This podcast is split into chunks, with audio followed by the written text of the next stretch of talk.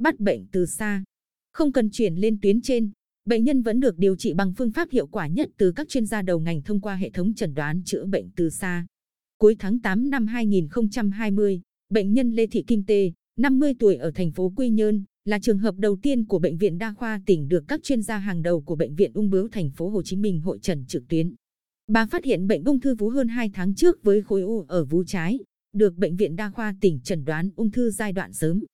Bệnh nhân từng vào bệnh viện ung bướu thành phố Hồ Chí Minh để khám và cũng được chẩn đoán tương tự. Tại hội trần trực tuyến giữa bệnh viện ung bướu thành phố Hồ Chí Minh và bệnh viện đa khoa tỉnh, các chuyên gia đã lựa chọn phương án phẫu thuật triệt căn và điều trị hỗ trợ sau mổ cho bệnh nhân. Ngày 3 tháng 9, ca phẫu thuật cho bà đã được tiến hành tại bệnh viện đa khoa tỉnh. Bác sĩ Phan Văn Nhân, khoa ung bướu bệnh viện đa khoa tỉnh cho hay Đề án bệnh viện vệ tinh đã được triển khai giai đoạn 2016-2020 nhằm nâng cao năng lực khám chữa bệnh cho bệnh viện đa khoa tỉnh về bệnh lý ung bướu thông qua các hoạt động đào tạo và chuyển giao kỹ thuật. Hội trần trực tuyến giúp các cơ sở tuyến tỉnh xử lý ca bệnh khó, phức tạp và tạo thuận lợi cho bệnh nhân có cơ hội được điều trị bằng phương pháp tốt nhất với các chuyên gia đầu ngành nhưng vẫn tiết kiệm chi phí. Bác sĩ tuyến cơ sở cũng có thêm cơ hội được học tập và cập nhật những phương pháp mới trong điều trị phẫu thuật. Đến nay, Bệnh viện Đa khoa tỉnh là đơn vị y tế đầu tiên của tỉnh triển khai bắt bệnh từ xa cho bệnh nhân. Phó Giám đốc Bệnh viện Đa khoa tỉnh Võ Thành Nam Bình cho biết, thực hiện quyết định 2628 của Bộ Y tế phê duyệt đề án khám chữa bệnh từ xa giai đoạn 2020-2025 và công văn của Cục Quản lý Khám chữa bệnh.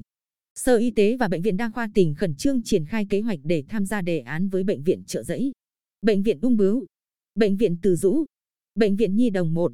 Đến nay, Bệnh viện Đa khoa tỉnh đã tham gia hội trần trực tuyến với Bệnh viện Ung Bướu và Bệnh viện Nhi Đồng 1. Bác sĩ CKII Phạm Văn Dũng, trưởng khoa nhi, Bệnh viện Đa khoa tỉnh, cho rằng qua hội trần, các bác sĩ đã học hỏi rất nhiều kinh nghiệm từ chẩn đoán, điều trị, theo dõi chăm sóc bệnh nhân của các chuyên gia hàng đầu ở tuyến trên. Điều này mở hướng giúp giảm tải ở bệnh viện tuyến trên, nâng cao tay nghề cho bác sĩ tuyến cơ sở. Theo Giám đốc Sở Y tế Lê Quang Hùng, Bộ Y tế đã chỉ định 24 bệnh viện tuyến trên, gồm 18 bệnh viện trực thuộc Bộ Y tế và 6 bệnh viện của Hà Nội và thành phố Hồ Chí Minh tham gia đề án này. Phó giáo sư tiến sĩ Nguyễn Thanh Hùng, giám đốc bệnh viện Nhi đồng 1 thành phố Hồ Chí Minh cho biết, nền tảng hỗ trợ tư vấn khám chữa bệnh từ xa xóa bỏ ranh giới trình độ của các đơn vị tuyến dưới. Với đề án bệnh viện vệ tinh và nay là hệ thống hỗ trợ tư vấn khám chữa bệnh từ xa, các bác sĩ tuyến trên có thể hướng dẫn kỹ càng, cụ thể và bác sĩ tuyến dưới tự tin thực hiện. Đặc biệt, hội trần trực tuyến phát huy hiệu quả rất tốt trong bối cảnh thực hiện giãn cách xã hội do Covid-19.